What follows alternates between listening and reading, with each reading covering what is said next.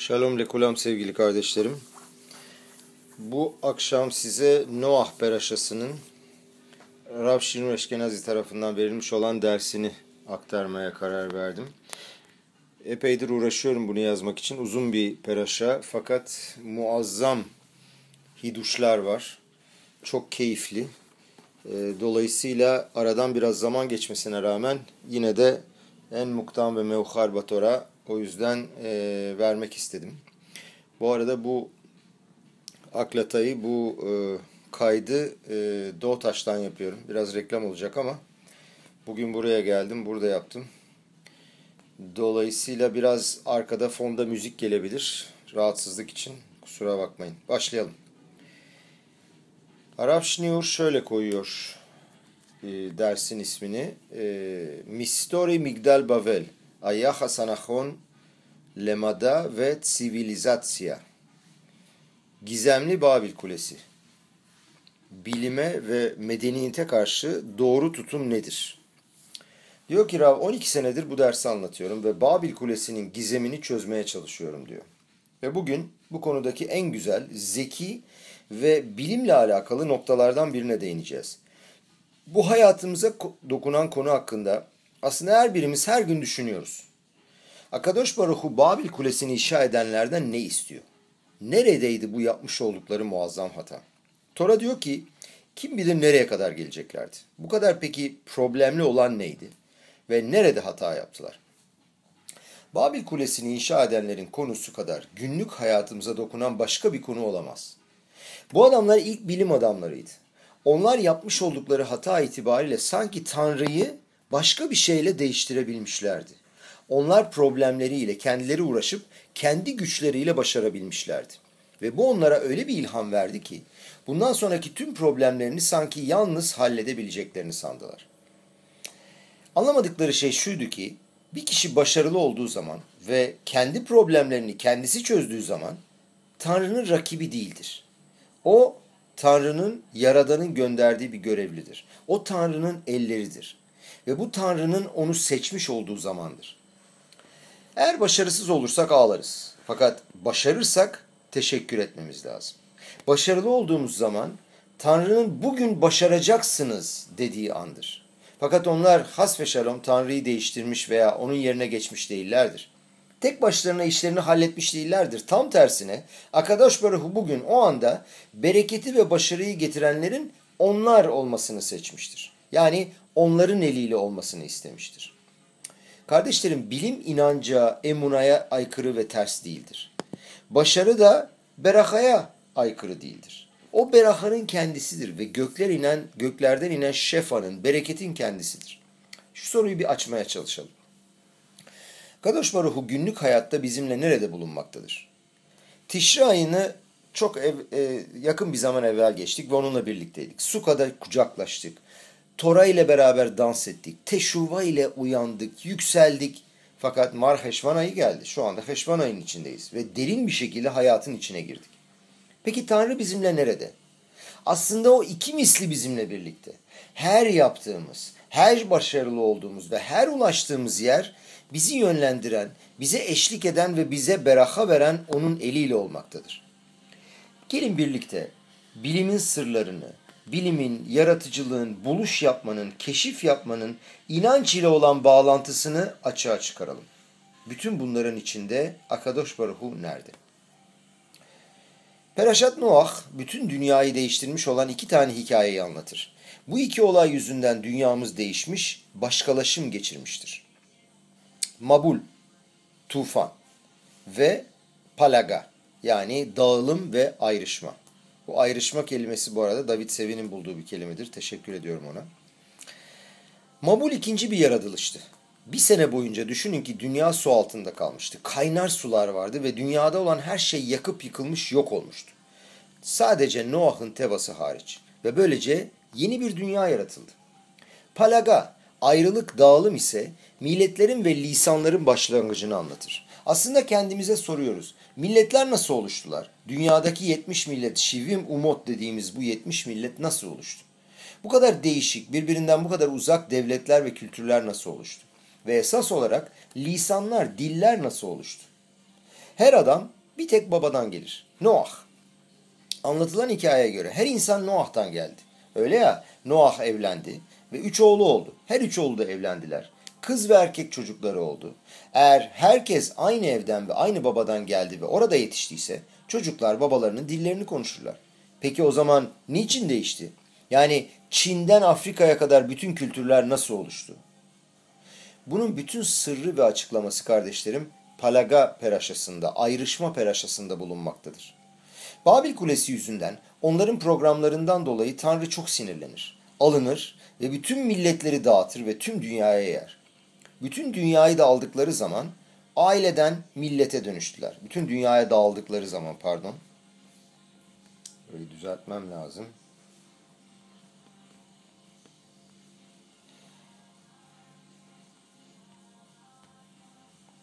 Aileden millete dönüştüler ve aileden kabilelere dönüştüler. Her biri ayrı birer kültür, tarih ve lisan icat ettiler.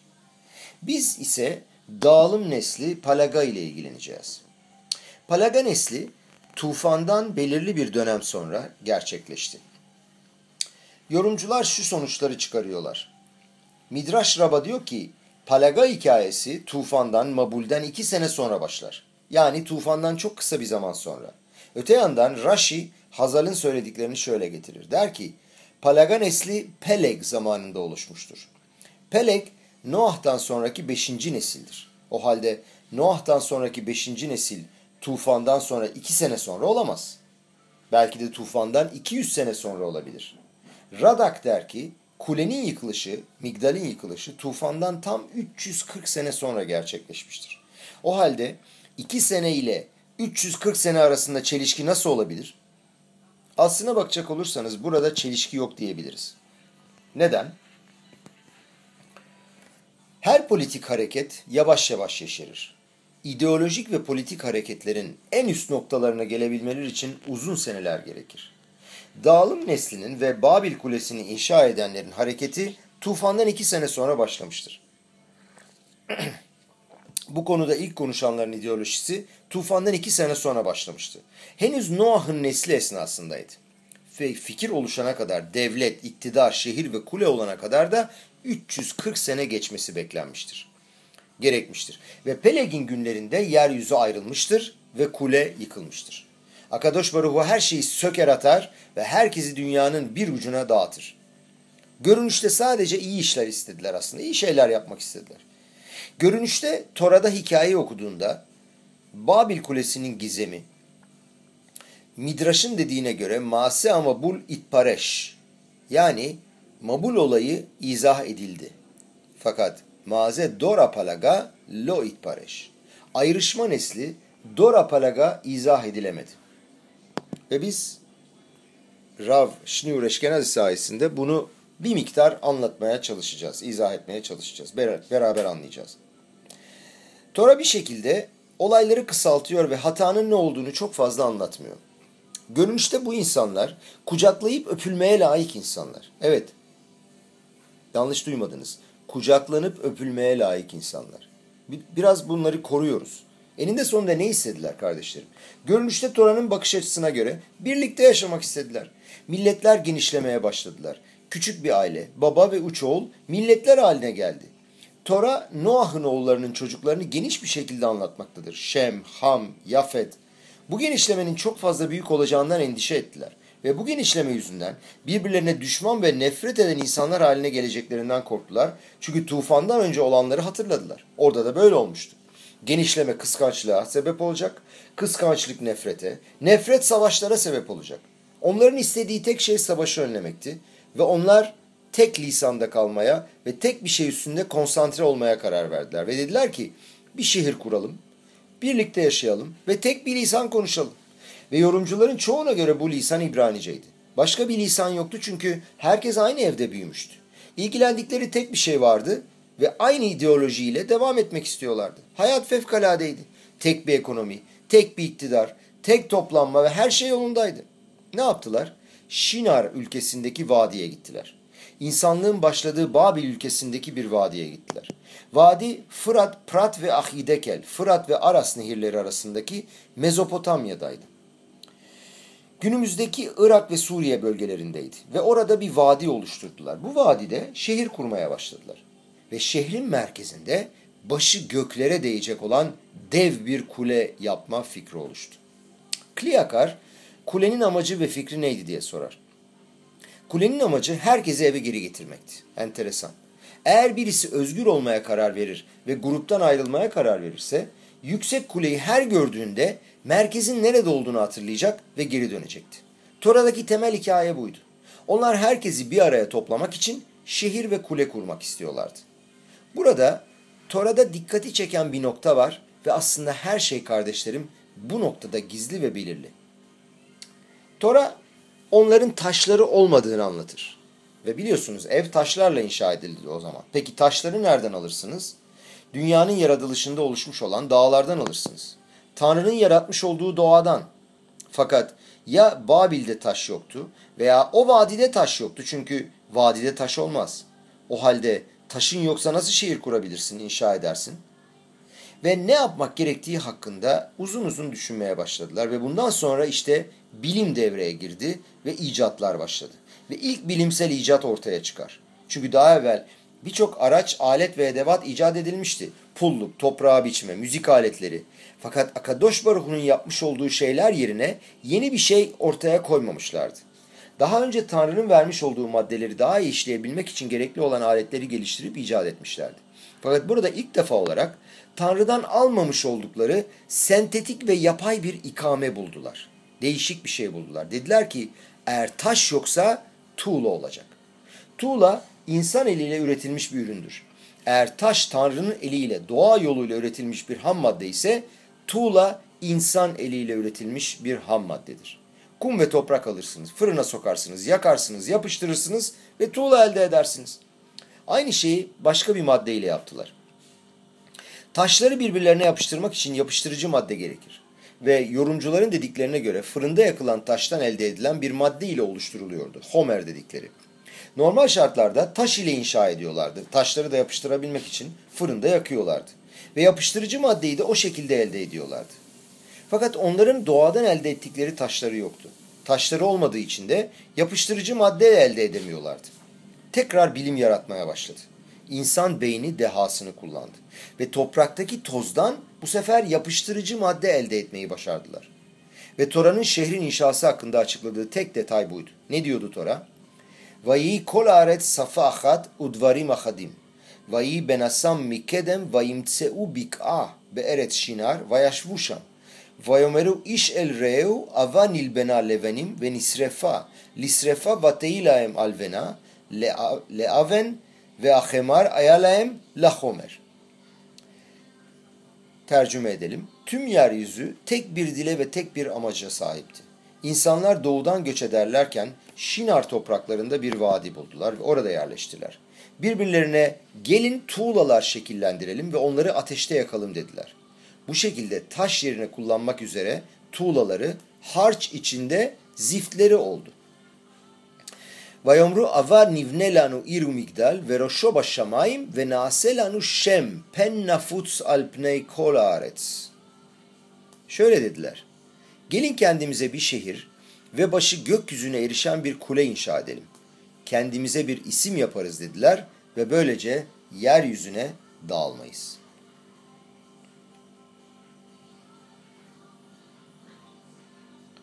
Görünürde tek bir şehirde, tek bir lisanla, tek bir ekonomik sistemle yaşamak istediler. Bilimi buldular, icat ettiler, medeniyeti buldular, ilerleme kaydettiler. Dünyayı ekonomik olarak ilerlettiler, geliştirdiler ve zenginleştiler. Harika, aslında Maşiyah'ın gelmesi lazım. Tanrı'nın reaksiyonu söylemek gerekirse biraz şüphe içindeydi.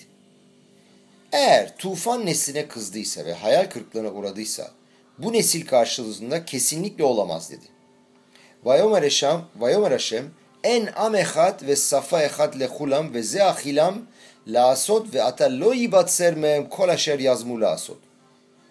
Tanrı hepsi aynı dile sahip tek bir millet bunlar ve ilk yaptıkları şey bu mu dedi. Ve şimdi yapmayı planladıkları bu işin engellemesi gerekmiyor mu? Aynen böyle söyledi. Ve daha sonra devam etti. Ava nerda ve navlaşam sefatam aşer lo işmeu iş sfat reu. Ve bu yüzden gelin inelim ve oradaki dillerini karıştıralım öyle ki kimse bir diğerinin dilini anlayamasın. Tanrı yaşayan insanlara olabilecek en büyük cezayı verir. Bir kişiyi öldürmek ve bu dünyadan almak mümkün. Fakat ve tufan nesline yapılan şey buydu hatırlayalım. Fakat insanın iletişim imkanını alarak öldürmek de mümkün. Ağzını almak, komünikasyon kurma yeteneğini kökünden almak mümkündür. Başka insanlarla bağlantı kurmasını ve birbirlerine inanmalarını, güvenmelerini önlemek. Tanrı'nın onlara yaptığı şey buydu. Onların lisanlarını karıştırdı. Nasıl konuştuklarını unuttular. Yukarıdakiler aşağıdakilerden delik olan bir kova istediler. Aşağıdakiler onlara çekiç attılar. Yukarıdakiler çekiç istediklerinde aşağıdakiler içine delik olan bir çuval, çuval gösterdiler ve yukarıdaki aşağı inip çekiçle adama vurdu. Öteki de yukarı çıkıp kum torbasını yere döktü ve çok hızlı bir şekilde dağıldılar. Aralarında kıskançlık ve nefret başladı, kızgınlık ve savaş başladı. Ve bu kızgınlık ve şiddet yüzünden gidip dünyanın her bir tarafına dağıldılar. İşte bu yüzden onların isimleri Dor Apalaga olarak adlandırıldı. Yeryüzünün onların eliyle ayrıştırıldığı nesil. Bunu okuyup dört tane muazzam soru soruyoruz. Dor Apalaga peraşasına ait dört adet anlaşılmayan mevzu. Neydi bunlar? Bir, Niye bu kızgınlık? Tanrı niye kızdı? Biz birliğe karşı mıyız? Biz tek bir dile ve amaca karşı mıyız? Biz Maşiyah günlerini bekliyoruz. O geldiği zaman açık seçik anlaşılacak bir dil olacak ve böylece Tanrı adına konuşabileceğiz. O zaman herkes tek bir lisan konuşacak. O zaman niye kızdı bu kadar? Niye Akadosh Baruch bu kadar kızdı? Bu bir. iki. Biz medeniyete karşı mıyız? Biz bilime ve yeniliğe karşı mıyız? Bütün bunlara karşı problemimiz nedir? İktidarı, krallığı sevmek, Midraş'a göre Esas o lazım. Niçin krallığı sevmek lazım? Çünkü önce altı gün çalışacaksın deniyor ve sonra Bayoma Şevi Şavat Vayna Faş yazıyor. Yani yedinci günde dinleneceksin ama adam Arishon melaha yapana kadar hiçbir şey tatmadı. Önce melaha yaptı, önce çalıştı. Yaratılışın amacı öncelikle. Kodem kol vayanicheu beganeden leovda u leşomra ve rak ahar kah neemar atzivuy mikol atseaga nahol ve tohel. Öncelikle cennet bahçesinde çalışacaksın ve onu koruyacaksın ve daha sonra oradaki tüm ağaçlardan yiyebilirsin. Öncelikle toprakla alakalı emir verildi ve daha sonra göklerle alakalı emir verildi. Öncelikle kişinin çevresiyle ve arkadaşlarıyla alakalı ilişkileriyle ilgili emirler verildi. Dünyayı geliştirebilmek için. Daha sonra insanın Tanrı ile olan ilişkileri hakkında emir verildi. Yani et sadaat ağacından yeme, yasa, yeme yasağı ile ilgili emir geldi. O halde yaptıklarıyla alakalı problem nerede e, Dora Palaga'nın? Ve Orahayim Akadosh ve diğer tüm yorumcular şöyle soruyorlar. Başlangıçta dünyayı inşa etmeleri emredilmişti. O halde nedir suçları? Adamlar dünyayı inşa etmeye başladılar. Medeniyeti getirdiler. Nedir yani bu kadar problem? Orahayim Akadosh bir soru daha soruyor. Diyor ki diyelim ki şok edici müthiş bir hata yaptılar. Peki buna karşı ne yapmak lazım? Öldür onları o zaman. Niye dünyanın her bir tarafına dağıtıyorsun? Onları dağıttığın zaman daha kötü bir şey yapıyorsun. Onların fikirlerini tüm yeryüzüne yayıyorsun bu sefer. Kötülüklerini bütün dünyaya dağıtıyorsun. Onları dağıtmak nasıl bir cezadır? Bu üçüncü soru. Ve dördüncü soru. Nedir bu taş ve tuğla ile ilgili hikaye? Yani şu şehir ve kule inşası ilgili bu hikaye nedir? Herkes tarafından anlaşılabiliyor ki bu inşaat için ne kadar güç ve ne kadar malzeme, ne kadar yetenek lazım.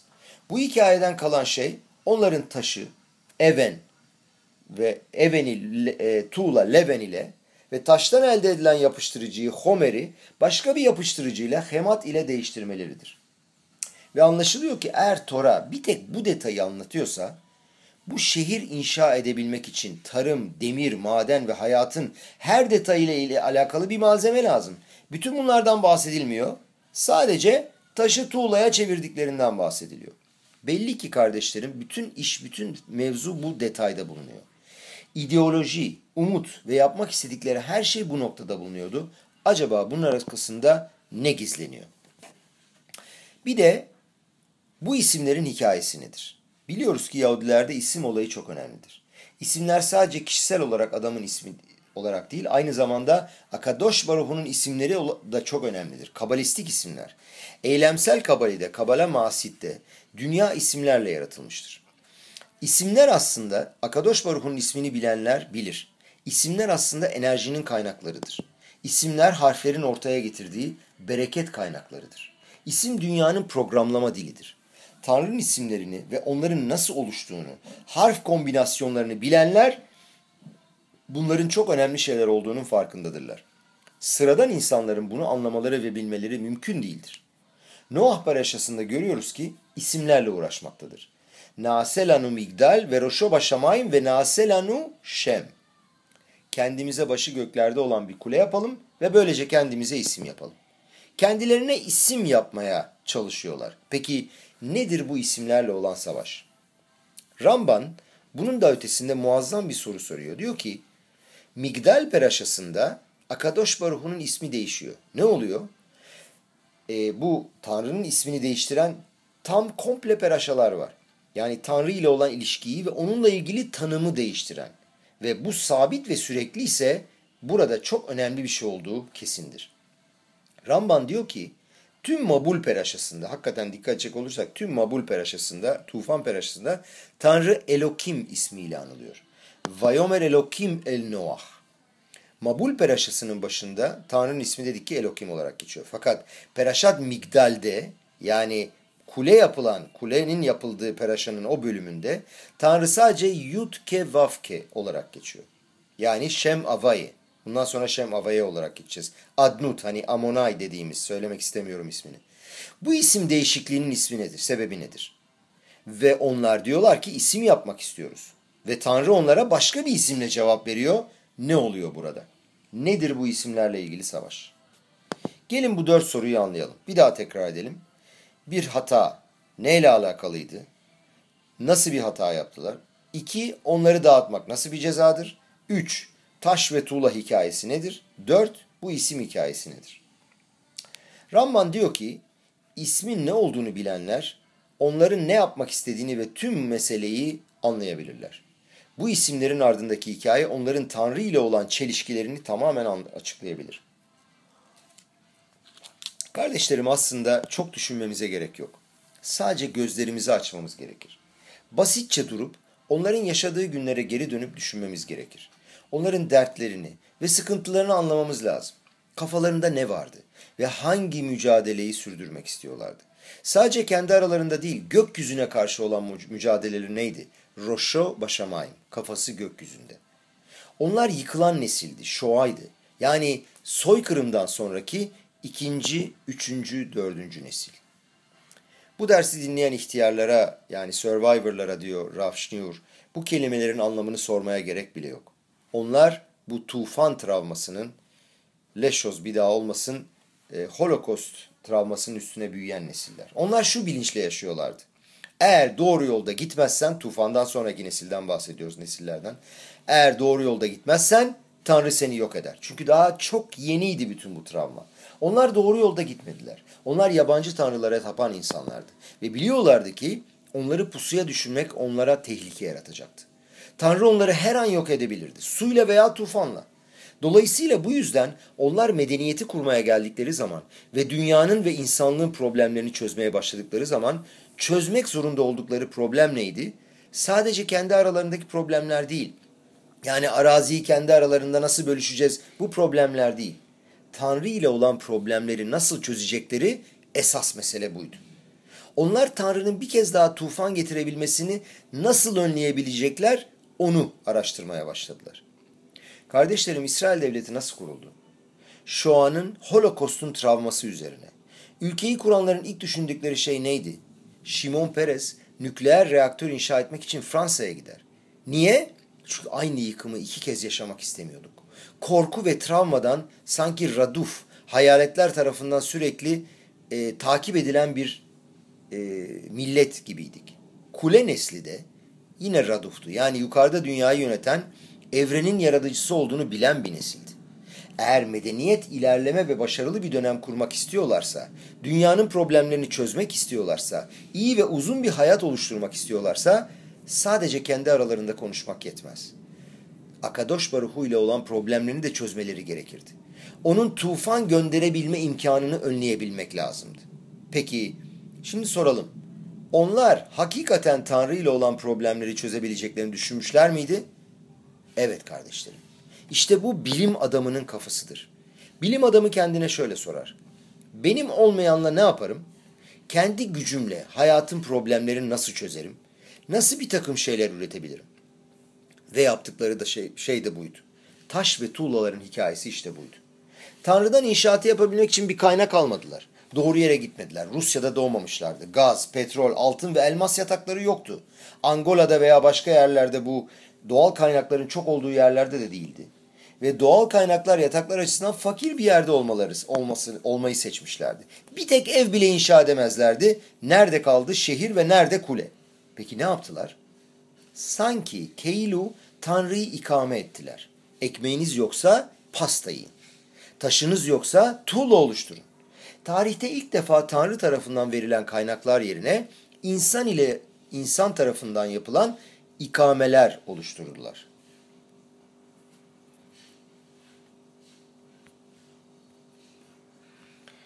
Taş yerine tuğla yani harç, homer yerine zift, hemat ürettiler. Ve bu onlara bir fikir verdi. Şöyle dediler. Eğer biz Tanrı'yı bir şey için ikame edebildiysek belki de onun tüm programı üzerine hükmedebiliriz.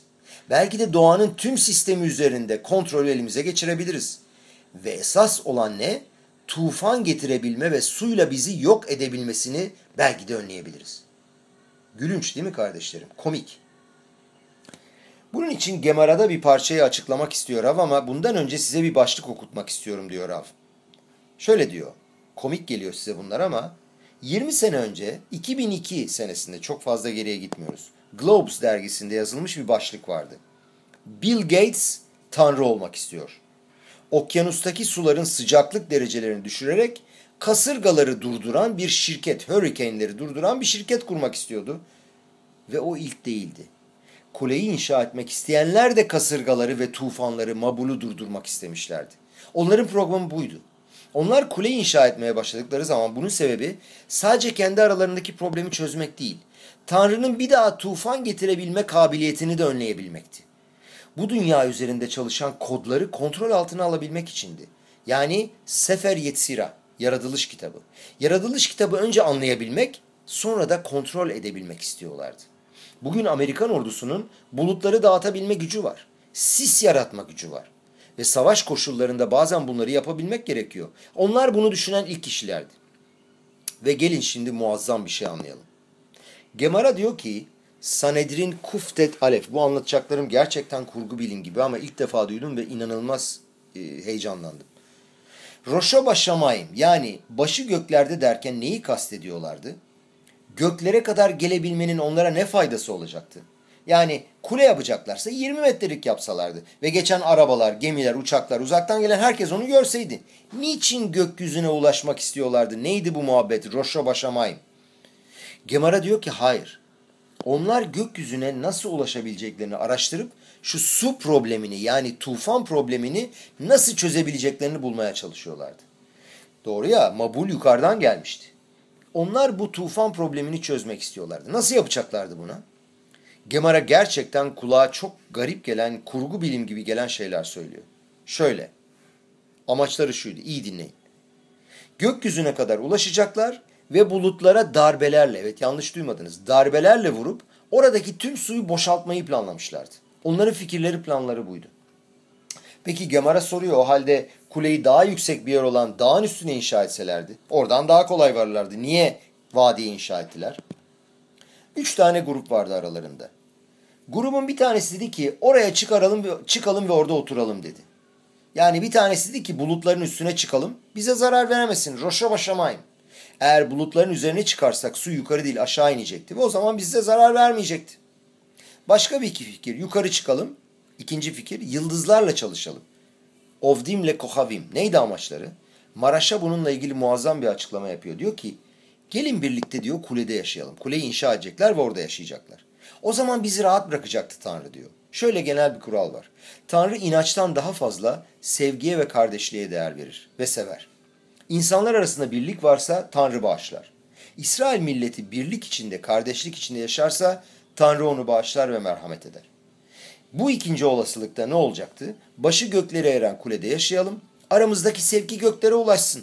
Bu da Tanrı'nın bizi bağışlamasına sebep olsun. Yani yabancı tanrılara çalışmış olsak bile Sırf bu aramızdaki sevgi yüzünden Tanrı bize merhamet edecektir. Üçüncü fikir ne? Yukarı çıkalım onunla savaşalım kardeşim dediler. Yabancı tanrılarımızla yukarı çıkaralım, gökyüzüne ulaşalım ve onlar Akadosh Baruhu ile savaş yapsın. Ne oluyor burada? Aslında bu söylediğimiz şeyler komik görünüyor değil mi kardeşlerim? Onun suyunu bitirelim, göklerin üzerine çıkaralım. Nedir bunlar? Deli miydiler? Onlar deli değildi kardeşlerim. Onlar dahiydiler. Nasıl dahi? Gelin dediler, onun Tanrı'nın nasıl su getirdiğini sırrını ortaya çıkaralım ve onun bulutlarını dağıtalım. Söyledik ya, Bill Gates de bunu yapmak istiyor. Tanrı'ya insan etmek için değil, isyan etmek için değil, insanlara yardım etmek için ama onların da amacı buydu. Öyle bir noktaya gelmişlerdi ki Tanrı'yı ve onun yarattığı şey olan bulutları ikame edebileceklerini, onun yerine başka bir şey yapabileceklerini sandılar. Ve şimdi dahiyane bir fikir anlayalım. ne dedik? Gemara üç tane fikir getirdi. Bir tanesi onun elindeki su anahtarlarını almak. İkincisi sessiz ve sakin bir şekilde yabancı tanrılara tapmak. Üçüncüsü onunla savaş yapmak. Onunla savaşabileceklerini sandılar. Bütün nokta işte burada saklı kardeşlerim. Eğer doğanın sırlarını kontrol altına alabiliyorsan, hayatın problemlerini çözebiliyorsan, has ve şalom aslında Tanrı'yı unutturuyorsun. Bu ikinci aşamadır. Birinci aşama su ile ilgili onun anahtarlarını elinden almaktır. İkinci aşamada herkes yabancı tanrılara yapacaktır. Herkes onu unutacak ve kendi kendine yaşayacaktır. Kendilerine ve kendi tanrılarına tapacaklardır. Bu durum onunla savaşmaya kadar gidecektir. Yani yabancı tanrılar göklere kadar çıkıp onunla savaşabilirler mi? Bunu bile düşünmeye başlamışlardı. Hiç kimse artık Tanrı'dan bahsetmeyecekti bile. Çünkü onun bir önemi kalmayacaktı. Kardeşlerim insan Akadosh Baruhu'yu ne zaman hatırlar? Gelin gerçeği söyleyelim, itiraf edelim. İşler kötü gittiği zaman. Biz kendimizden daha büyük bir problemle başa çıkmaya başla çalıştığımız vakit hiç kimseye gidip yardım isteyemeyeceğimiz zaman anu en lanu almile işaen ela ala vinuşe başamayın. Hiç kimseye bizim yaslanamayız sadece göklerdeki babamıza. Dayanacak ve yaslanacak hiçbir dayanağın kalmadığı zaman hükümet, doktorlar, avukat, mali müşavir sana yardım edemiyor. Ne kaldı? Tanrı'ya başvurursun. İnsanın doğası budur kardeşlerim. İşler kötü gittiği zaman dua eder ve Tanrı'ya döner. İşler iyi gittiği zaman ne olur? Vayişma yeşurun vayvat. Basitçe unutur her şeyi. Kule inşaat edenler dediler ki eğer biz dünyanın sırlarını ve temellerini kontrol altına alabilirsek, eğer dünyayı, doğanın kodlarını ve program dilini çözebilirsek işte o zaman yukarı çıkıp onunla savaşabilecek duruma geliriz. Ne demek istediler? Herkes onu unutacaktı. Artık Tanrı gereksiz ve alakasız bir şey bir hale gelecekti. Bir sene önce bunu yaşadık. Korona başladı ve herkes ağlamaya, Tanrı'ya yakarmaya başladı. Tanrım dünyanın sonu geliyor galiba dedi. Sonra ne oldu? Aşı bulundu. Ve bunu söylemek hoş değil ama artık dualar neye geldi? Kupalarda bu Makabi'de, Klalit'te gerekli insanları, arkadaşları bulalım. Nasıl ilk olarak biz aşı olabiliriz? Dua buna dönüştü. Dünyanın doğası böyledir. Bilim belirli bir noktada ve belirli bir yerde inancı, emunayı ikame eder. Kardeşlerim 70-80 sene evvel hayat çok zordu. Holocaust'a kadar dünya nasıldı? Ya savaşlar, ya salgın hastalıklar, açlık, sefalet. İnsanlar sabah kalkıp akşama kadar neyin hayalini kurarlardı? Barış içinde günü bitirmek. Bundan daha fazlasını istemezlerdi, beklemezlerdi. O çılgın kral 30 sene sürecek olan bir savaşa çıkmasın ki böyle bir savaş çıkıldığında erkekler eve dönemezlerdi. Bir salgın hastalık veya açlık olmasın, insanlar ölmesin. Bugün ise çok şükür hayatın temelleri çok daha oturmuş bir durumda. Sular akıyor, demokrasi var, elektrik var, medeniyet var. Her gün savaşa çıkmıyoruz. Barışı sağlayan Birleşmiş Milletler mevcut. Buna her zaman çok katılmasam da. Bugün Yahudinin gerçek sınavı onların unutmuş oldukları şeyi hatırlamaktır. Ve biz buna girmek istiyoruz. Ve ata lo yibatser mem kol aşer yazmu lasot. Ve şimdi yapmayı planladıkları tüm bu işin engellenmesi gerekmiyor mu? Nerede hata yaptılar? Kardeşlerim Dora Palaga medeniyeti ve bilimi icat etmek konusunda hata etmediler. Bunda hata yapmadılar. Bilim adamları muazzam bir mitzva yapıyorlar. Yeni şeyler icat etmek ve bilime katkıda bulunmak büyük bir mitzva. Adamın Tanrı'dan almış olduğu ilk emir, Tanrı'dan duymuş olduğu ilk kelimeler, etz adaat konusundaki emri bile almadan önce neydi? Pru umilu et ares ve kivşua. Urdu uredu bidgat ayam ve of aşamayim uvhol haya aromeset al aretz.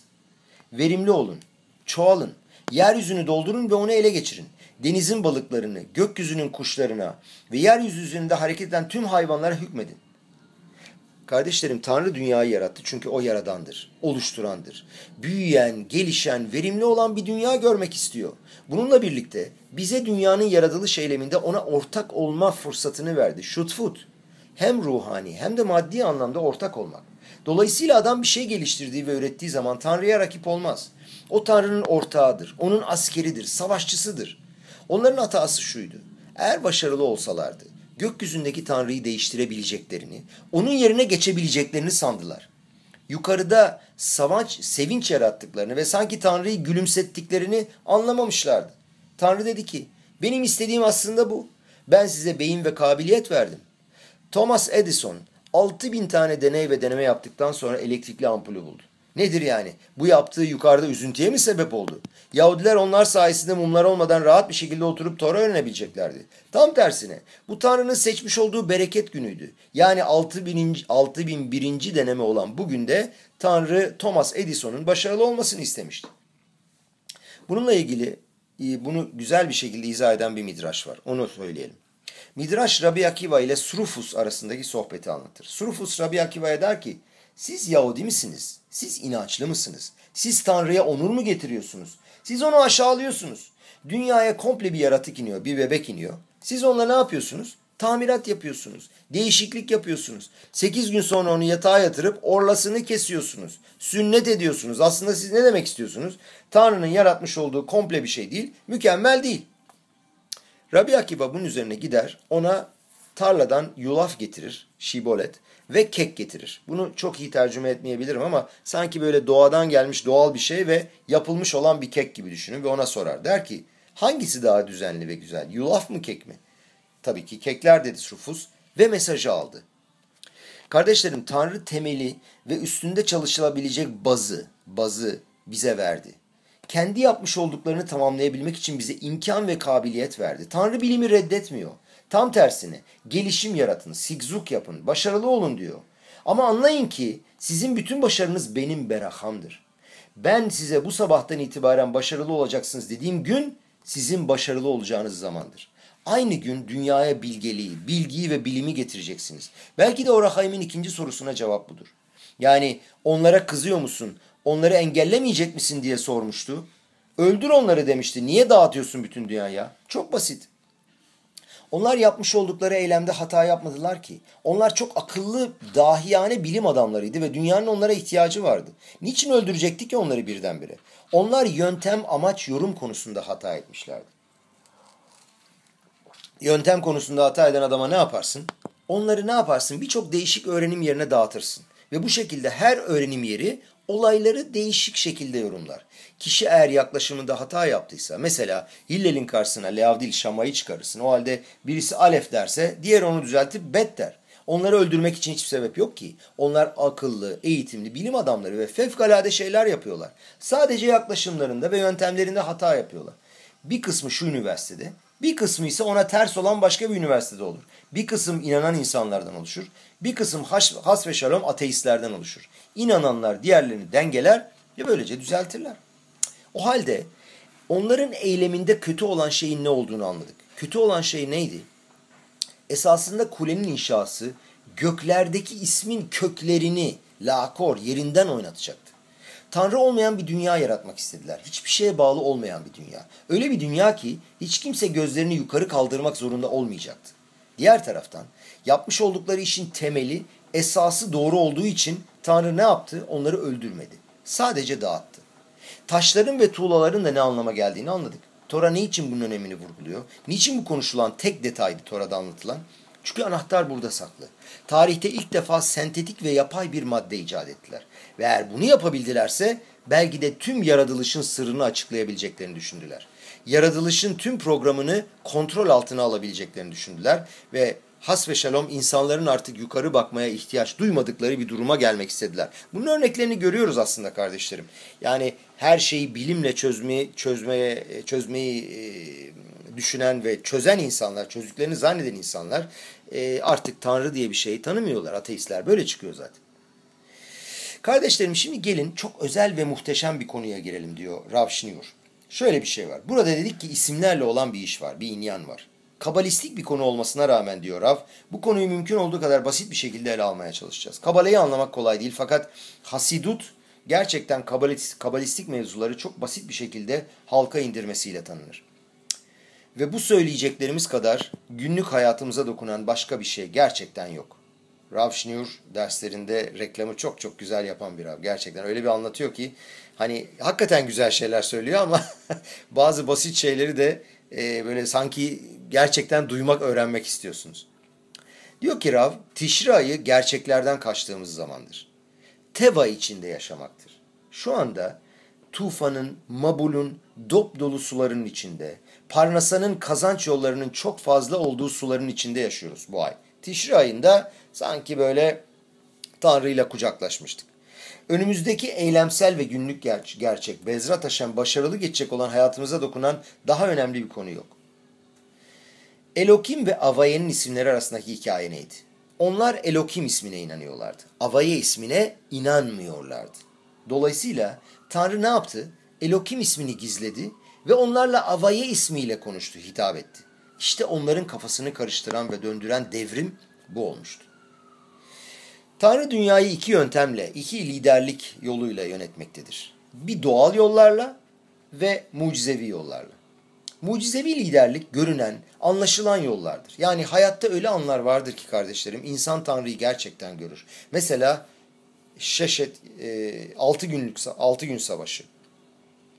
Milhemet Şeşet Ayamim. Küçük bir ülke, İsrail küçük bir ülke 1967'de milyonlarca insanın petrol zengini muazzam ülkelerin durduğu 20 tanelik büyük bir orduyu yener. İşte bu mucizedir. Bu gerçek bir şey değildir. Bunu herkes görebilir. İnsan hayatında bazen mucizeler görür. Mesela istediği bir zaman çat diye gereken bir telefon gelir. Tanrı korusun insan arabasıyla bir uçurumdan aşağı düşer ve sağlam çıkar. Bunlar mucizedir. Bu Tanrı'nın dünyaya liderlik ettiği yöntemlerden bir tanesidir. İşte biz buna Şem Avaye adını veriyoruz. Nedir Şem Avaye? Açığa çıkışın ismi. Yani Şemşel Giluy. Tanrı'yı bütün gücüyle görmüş olduğumuz isim. Fakat Tanrı'nın daha popüler, daha günlük, daha normal, düzenli liderlik yöntemi ise Elokim ismiyle anılır. Elokim Gematria'da Hateva'ya eşittir. Yani Alef, Lamet, Hey, Yud, Mem harfleriyle. Harflerinin gematriyası 86'dır. Hey, Tet, Vav ve Ayn harflerinin e, şeyi gematriyası o da 86'dır. Ne demek istiyoruz? Tanrı günlük liderlik yönetimi, Tanrı'nın günlük liderlik yönetimi mucize değildir kardeşlerim. Kendisini doğanın sınırları içine sınırlar ve gizler. Çalışan kazanır, çalışmayan kazanmaz. Onun yapmayan insanın dua edip haykırmasının manası ve yeri yoktur. Lotoda kazanmak istiyorsun, bilet aldın mı? Sağlıklı olmak istiyorsan sağlığına dikkat ediyor musun? Canın ne çekiyse, çekiyorsa yiyorsun, sonra dua ediyorsun ki sağlığım iyi olsun. Bu bu şekilde yürümez. Tanrı kendini doğanın araçları içine sınırlar düzenli kurallar içinde yapılmış araçlar. Bunlara uyan, bu kurallara göre davranan yaşar ve başarılı olur. Ha bu kurallara uymayanlar maalesef duvara çarpıp düşerler. İşte onlar tamamen buna inanmışlardı. Onlar göklerin varlığını inkar etmediler. Onlar has ve şalom, Elokim, Tanrı olmadığını iddia etmediler. Ona inandılar çünkü daha yeni tufan esnasında gördüler. Fakat onlar Tanrı'nın, Elokim'in kendini başından beri düzenli ve sabit kuralların içinde sınırladığını düşündüler içinde sürprizler olmayan, belli bir takım programlara ve formüllere göre çalışan bir sistem. Bilgisayar biliyorsunuz sürpriz yapmaz, şaşırtmaz. Eğer şaşırtırsa programında bir bug vardır, bir problem vardır. Gerekli bütün kontrolleri geçirmiş olan düzenli bir program olması gerektiği gibi çalışır ve şaşırtmaz. Onlar Tanrı'nın kendisini bilgisayarın içine soktuğunu iddia ettiler. Düzenli ve sabit kuralların içinde ve bu kurallara göre dünyayı yönetmektedir. Böyle dediler. Aslında bu doğru. Elokim ismi sürprizlerin olmadığı isimdir. Teva, doğa demek. Yani sabit kuralların olduğu bir sistem demektir. Elokim ismine inandılar ve dediler ki eğer Elokim ise, eğer sonsuz olan dünyayı başından açıklanmış kurallara göre yönetiyorsa gelin biz o kuralları yaralım, çatlatalım ve değiştirelim. Eğer bir programa göre çalışıyorsa gelin önce programı öğrenelim ve sonra kontrol altına alalım. Hacker olalım. Cyber saldırılarda bulunalım. Karıştıralım, bozalım ve kontrol altına alalım. Peki Akadosh Baruch onlara nasıl cevap verdi? Onlara Avaye ismiyle konuştu. Denklemden Elokim ismini çıkardı, onlara Adnut ismiyle hitap etti. Çünkü onlara dört tane kelime söyledi kardeşlerim ve bu Yahudinin tüm hayatıdır. Avaye ve Elokim beraberdir. Doğa diye bir şey yoktur. Nedir doğa? Kural yoktur. Aslında kurallar mucizeyi aşağı indirebilmek için onun yarattığı düzendir. Kurallar aslında berahayı aşağı dökmek için yaratılmış olan borulardır, sinorotlardır. Sonuç olarak bir zamanlar göklerden ekmek inmesine karar vermiş olduğu yol ve yöntem şimdi çalışma yoluyla gelmektedir. Çalışma mı para kazandırıyor? O mudur geçim kaynağı? Hayır. Bana inanmıyorsanız şu başlığı dinleyin kendiniz görün diyor Rab. Geçen hafta okudum. Kibbutz Hafetz Hayim diye bir kibbutz var. Tarım yapıyor ve senelik mali raporlarını yayınlamış bilançolarını. Ve buradan anlaşılıyor ve bu ikinci sefer olmakta diyor Rab. Şmita'dan evvelki altıncı senede toprak çift misli kar ve ürün vermiştir. Kontrol edebilirsiniz diyor. Mali bilançolarda yalan yoktur. Kibbutz ortaklarına daha fazla para dağıtacak çünkü karını ikiye katlamıştır. Böyle bir şey kendine iyi hissedilmek için uydurulamaz. Toprak 6. senede iki misli kar vermektedir ve bu ikinci kere olmaktadır. Bir kere değil. Kardeşlerim bu doğal mıdır? Doğa var mıdır? Ne yaptılar ki? Daha mı çok çalıştılar? Geçen sene 5. sene olduğu gibi aynı saatte kaldılar. 4. sene çalıştıkları saat kadar çalıştılar. Aynı toprak, aynı çiftçilerle, aynı çalışma yöntemleriyle 6. sene iki misli ürün vermiştir. Bu demektir ki Elokim ismiyle Avaye ismi aslında kesinlikle birdir. Elokim ismi doğaya verilmiş olan berahayı getirebilmek için şaliyahtır, ulaktır. Bunda hata yaptılar. Bunu unuttular. Onlar gelip Tanrı'yı ikame etmek istedikleri zaman böyle bir konsept olmadığını unuttular. Kardeşlerim Tanrı istifa etmez. Tanrı terk etmez. Tanrı doğanın kendi kendisine davranmasına ve yönetmesine izin vermez. Bu bir program değil. Bu önceden yapılmış, düzenlenmiş ve düzgün yürüyen bir program değil ki Bill Gates gelsin bunu yapsın, başka bir program yapmaya başlasın. İşte bu böyle yürümez. Ne diyoruz her gün tefilada? Akadosh baruhu amehadesh betuvo bechol yom tamid. O her, pardon, o her gün programı yeniler. Her gün programını upgrade eder, bir üst seviyeye getirir. Her gün onu günceller ve her gün onun sayesinde getirmek istediği bereketi ve vermek istediği mesajı onun içine sokar. Yahudinin hatırlaması gereken mesaj budur. Mabul peraşasının vermiş olduğu mesaj esasında doğa ile mucize arasında bir fark olmamasıdır. Yani Tişri ile Heşvan ayları arasında hiçbir fark yok. Tişri ayında her şeyin ondan olduğunu biliyorduk. Yaymış olduğu ışığın içine sarılıyorduk. Heşvan ayında ise onun ışığına daha da çok sarılıyoruz. Çünkü doğanın içinde bulunan mucize doğanın dışında olan mucizeden daha büyüktür.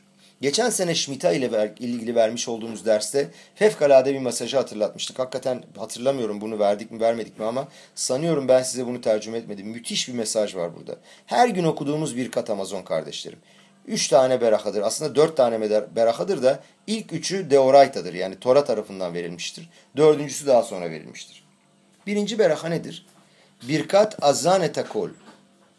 Bu berahayı Moshe Rabenu man göklerden yağdığı zaman düzenlemiştir. Ne demek azane takol? Yani her şeyi veren, e, her şeye, e, her şeyi besleyen e, Akadosh Baruhu'ya beraha. Moshe Rabenu ne yaptı? Sabah dışarı çıktı bir baktı göklerden ekmek yağıyor. Para kazanmak için çalışmak zorunda değiliz. Fırına gidip ekmek satın almak zorunda değiliz. Kapının önüne ekmek yağmaktadır. Bunu gördü Moshe Rabenu çıktı dedi ki Baruch Hata Hashem azzane takol. Bir hata olamazdı. Yukarıdan geldiği çok açık ve seçikti. Eğer ekmekle alakalı bir şikayet söylemek gerekiyorsa kime başvuracağımız çok belliydi. Ne Angela ne Liberman'a direkt Tanrı'ya başvurmamız gerekiyordu. Birkat Aret ikincisi. Bu ikinci berahayı Yehoşua İsrail'e girdiği zaman düzenledi. İsrail topraklarına girmeye layık olduk ve onlar eğilip toprağı öptüler. 31 tane kral vardı bu topraklarda kardeşlerim ve hepsini uzaklaştırdık. Bunun üzerine birkat Ares düzenledi. Toprak üzerine beraha yaptı. Birkat Yeruşalayim. David ve Şlomo Yeruşalayim'in berahasını düzenlediler. Burada basit bir soru soruluyor. Tamam anladık. Düzenlenmiş olan birinci ber şey dedik ki e, birinci beraha burada nasıl geçerli, nasıl anlamlı oluyor? İkinci ve üçüncü berahayı anlıyoruz. Bir tanesi İsrail topraklarına girdik daha sonra Yeruşalayim'i aldık. Tabii ki beraha söyleyeceğiz. Fakat birkat azan etakol Artık ekmek göklerden inmiyor ki. Aslında bu sanki beraha levatala. Boşa söylenmiş bir beraha. Niye o zaman azan etakol berahası söylüyorsun? O vermiyor ki sana artık ekmeği. Ben kendi kendimi besledim. Ben gittim çalıştım, para kazandım, ekmeğimi aldım. Niye biliyor musunuz kardeşlerim bu beraha yapılıyor hala? Çünkü hiçbir şey değişmedi. Avaya ve Elokim kulehat. İkisi aynı şey. Doğa ve doğaüstü kesinlikle aynı şey. Doğa senin yarattığın boru, musluk. Fakat doğaüstü kaynakları olan bağlantıdır. Milli ana santrali olan bağlantıdır. Bereket oradan gelmektedir. Tanrı bereketin yukarıdan inmemesine karar vermiştir. Ne yapmıştır? Topraklardan, Kibutz Hayim, Kibutz Havetz Hayim'in bilgisinden ve onların topraklarından gelmesine karar vermiştir. Hiçbir şey fark etmez. Aynı beraha, aynı karar, aynı düzen. Fakat bunu nasıl hatırlarız? Ee, bundan evvel Rabbi Raşad Lubavitch'in, e, Milubavitch'in e, yapmış olduğu Hasidut mamarını okuyor Rav. Ben çok detaylara girmiyorum. Sadece anladığım şeyleri anlatacağım. Palaga diyor. Ne demek palaga? Ayırmak. Onlar diyor Şem Avaya ile Şem Elokim arasında ayrım yapmak istediler. Ve demek istediler ki Tanrı yukarıda duruyor fakat burada bilgisayarlarla eylemlerini gerçekleştiriyor. Biraz tekrar olacak ama e, yine de tekrar etmek iyidir. Tora'da her zaman daha iyi pekiştirir. Eğer bilgisayar ile çalışıyorsa diyor o zaman bilgisayarı kontrol altına alalım. Elokim isimde hiçbir sürpriz yok. Kurallara ve hazır olan sisteme göre çalışıyor. Fakat onlara göre olay şu ki Tanrı dünyayı yarattı ve terk etti. Paro ne demişti? Ben Avaya ismini bilmiyorum. Burada Mısır doğa kurallarına göre yönetiliyor. Bana ne hikaye anlatıyorsun? Nil nehri var. Suyu buradan elde ediyoruz. Böylece geçiniyoruz. Ne kafamı karıştırıyorsun benim demişti Paro. Yukarısıyla aşağısı arasında fark olduğunu düşünen insan ne yapar? Der ki Tişri ayında yukarısıyla konuşurum. Hani Roşana, Kipur, e, Sukot. Heşvan ayına girdiğimde işimle alakalı banka ile konuşmaya başlarım. Çünkü burada işler kendi kurallarını ve eylemlerimize göre yönetiliyor. Ne kadar daha çok çalışırsam o kadar kazanırım. Fakat bilirse ki esas olan onun hayatını etkileyen Elokim'dir ve tüm aracılar, iş ve araçlar onun adının dışında aslında hiçbir şey değildir. Onlar hayatın kaynağı değil sadece. E, değil sadece maddiyatın gelebilmesi için tanrısal ışığın giyinmiş olduğu, mitlabeş olduğu aracılardır. Eğer biz bunların bilincine varırsak bu maddi şeyler onu rahatsız etmez. Onun için önemli olan esasın Tora ve tefilla olması lazımdır. Çünkü tanrısallık onlardır. Adam sabah tefillasından koşarak çıkar. Kadişe kalmaz, bir şeyler öğrenmek istemez. Sadece koşarak çıkar. Bir Yahudi bir keresinde sinagogdan koşarak çıkıyordu Betkneset'ten. Sanıyorum hay, e, hatırladığı kadarıyla e, Rav Şinur'un diyor ki Hafetz Hayim onu durdurur ve sorar. Nereye koşuyorsun kardeş? Adam der ki para kazanmaya koşuyorum. İşe koşuyorum. Hafetz Hayim der ki geçim kaynaklarının orada olduğunu ve burada olmadığını kim söyledi? Nereye ne için koştuğunu nereden biliyorsun? Kardeşlerim bereketin esas kaynaktan geldiğini anlıyorsan o zaman o esas kaynak şirketine girip orada hesap yapman lazım. Yani eve senin musluk bağlaman bir işe yaramaz. Esas elektrik idaresine bağlı mısın? Ana bölgesel su idaresine bağlı mısın? Suyun esas kaynağına bağlı mısın? Sadece montajcıyı çağırıp eve musluk bağlatmanın bir manası yok. Su parasını ödedin mi? Elektrik idaresine para ödedin mi? İşte Mabul hikayesinin manası budur. Doğanın, gizlenmenin, Elokim isminin kafamızı karıştırmasına izin vermeyelim. Bunlar bizi şaşırtmasın. Her Elokim isminin ardında Avaye saklıdır. Mucize ve yukarıdan gelmiş olan karar gizlidir. Roş karar verilmiştir ve bunlar sene boyunca her gün yenilenen kararlardır. Bütün bunlar iyi güzel de kardeşlerim nasıl hatırlayacağız? Yani ders esnasında bunları konuşuyoruz, ediyoruz, heyecanlanıyoruz. Ama birazdan gideceğim, çalışacağım. Stres başlayacak. Malı zamanda yolladım mı, yollamadım mı, müşteri memnun mu değil mi, bağırmalar başlayacak, rekabet başlayacak, rakiplerimi göreceğim, onlarla mücadeleye başlayacağım, strese gireceğim, bankadan hesaplar gelecek, ödememiz gereken başka hesaplar olacak. E bütün bunlara rağmen nasıl hatırlayacağız? İşte burada Rav diyor ki Teva'ya girmemiz gerekiyor. Sorduk. Ne alakası var Teva'nın? Teva, Moshe Rabenu'yu 3 aylıkken koydukları bir metre boyunda bir sepetti. 3 aylık bebeği Teva'ya küçük bir sepete koyarız. Peki Noah'ın Teva'sı Teva mıydı? Hayır. Dev bir gemiydi. 150 metre uzunluğunda, 300 amot uzunluğunda, 50 amot genişlik, 30 amot yükseklik yani 150 e, metre uzunluğunda 50 amot 25 e, metre genişliğinde 15 metre yüksekliğinde dev bir gemi. E nasıl teva diyorsun? Adına gemi koyman lazımdı. Oniya demen lazımdı. Çünkü Oniya'yı Tora tanıyor. Zevul'un e, ticaret yapmaya gittiği zaman Oniyot kelimesi kullanıldı. O zaman niye teyva diyor?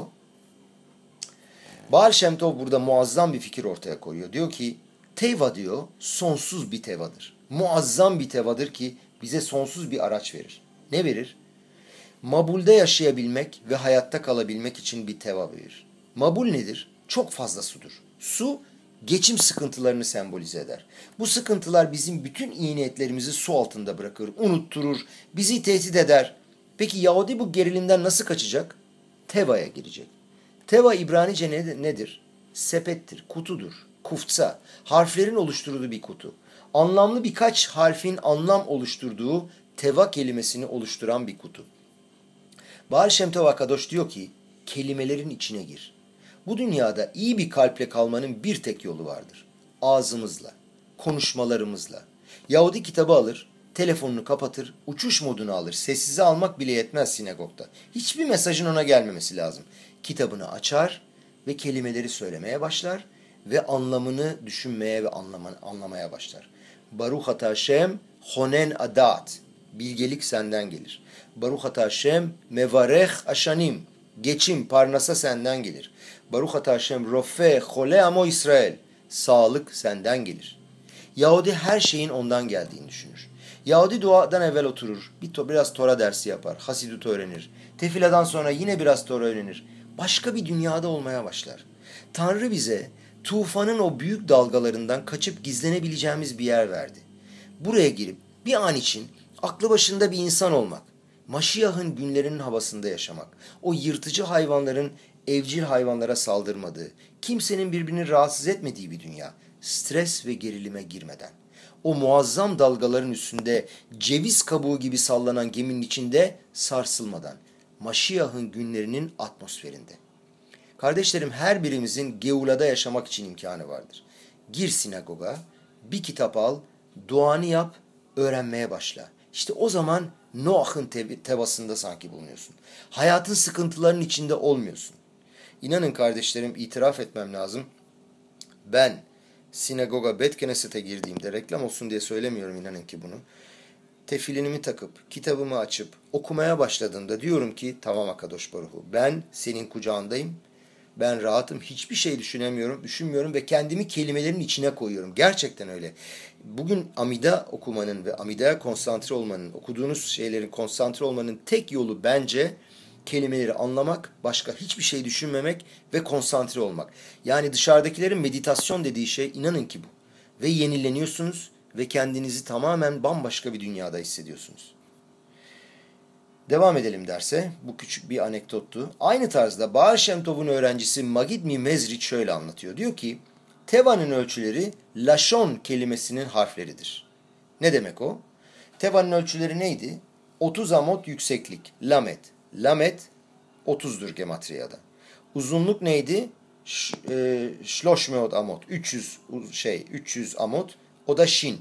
Şin harfi 300 demek gematriyada. Bir de ne vardı? Nun. Nun kaçtır gematriyada? 50. E, genişliği kaçtı? 50 amot. Yani diyor ki Magid Mimezric, Laşon kelimesinin harfleri teyva, ağzımızdır, dilimizdir. Teyva ağzımızdan çıkardığımız kelimelerdir. Bunlar dünyada, dünyadan daha yüksek seviyede olabilmenin tek yoldur. Rabbi Yoel Kaan'dan duyduğum hasidik bir hikayeyle bitirmek istiyorum diyor Rav. Baal Atanya'nın torunu Tsemah Tzedek vardı. Üçüncü Rebbe. Habad'ın üçüncü Rebbesi. Onun amcası varmış. İsmi Reb Yosele. Çok büyük bir bilge ve talmid hahamdı. Fakat dahi insanların genelde olduğu gibi çok enteresan ve garip bir tipti. O zamanlar Yom HaShişi, Cuma günü herkes yıkanmaya banyoya giderdik. Herkesin evinde özel bir banyo yoktu. İnsanlar da şabata girmeden evvel banyoya girerlerdi. Haftada bir yapılan bu faaliyet tam bir olaydı. Ne yapılır banyoda? Dünyayı yönetirsin. Hani bugün saunada yapılan muhabbetler. Birisinin sorumluluk alması lazım, çarı indirmek lazım, çarı kaldırmak lazım, savaşa çıkmak, savaştan dönmek, rubleyi indirmek, kaldırmak. Yahudiler suyun altında dururlar ve kararlar alırlar. Dünyayı yönetirler. Rebyosel orada ayakta durur ve bir kişiyle tartışmaya girer. Savaşı kazanacak mıyız, kaybedecek miyiz? Tartışma uzun sürer. Sonuca varmayı bir türlü başaramazlar. Ve Rebyosel der ki arkadaşına, gel der mikveden çıktıktan sonra benim eve gel, oturalım bir vodka içelim, tartışmaya devam edelim. Yosele eve döner.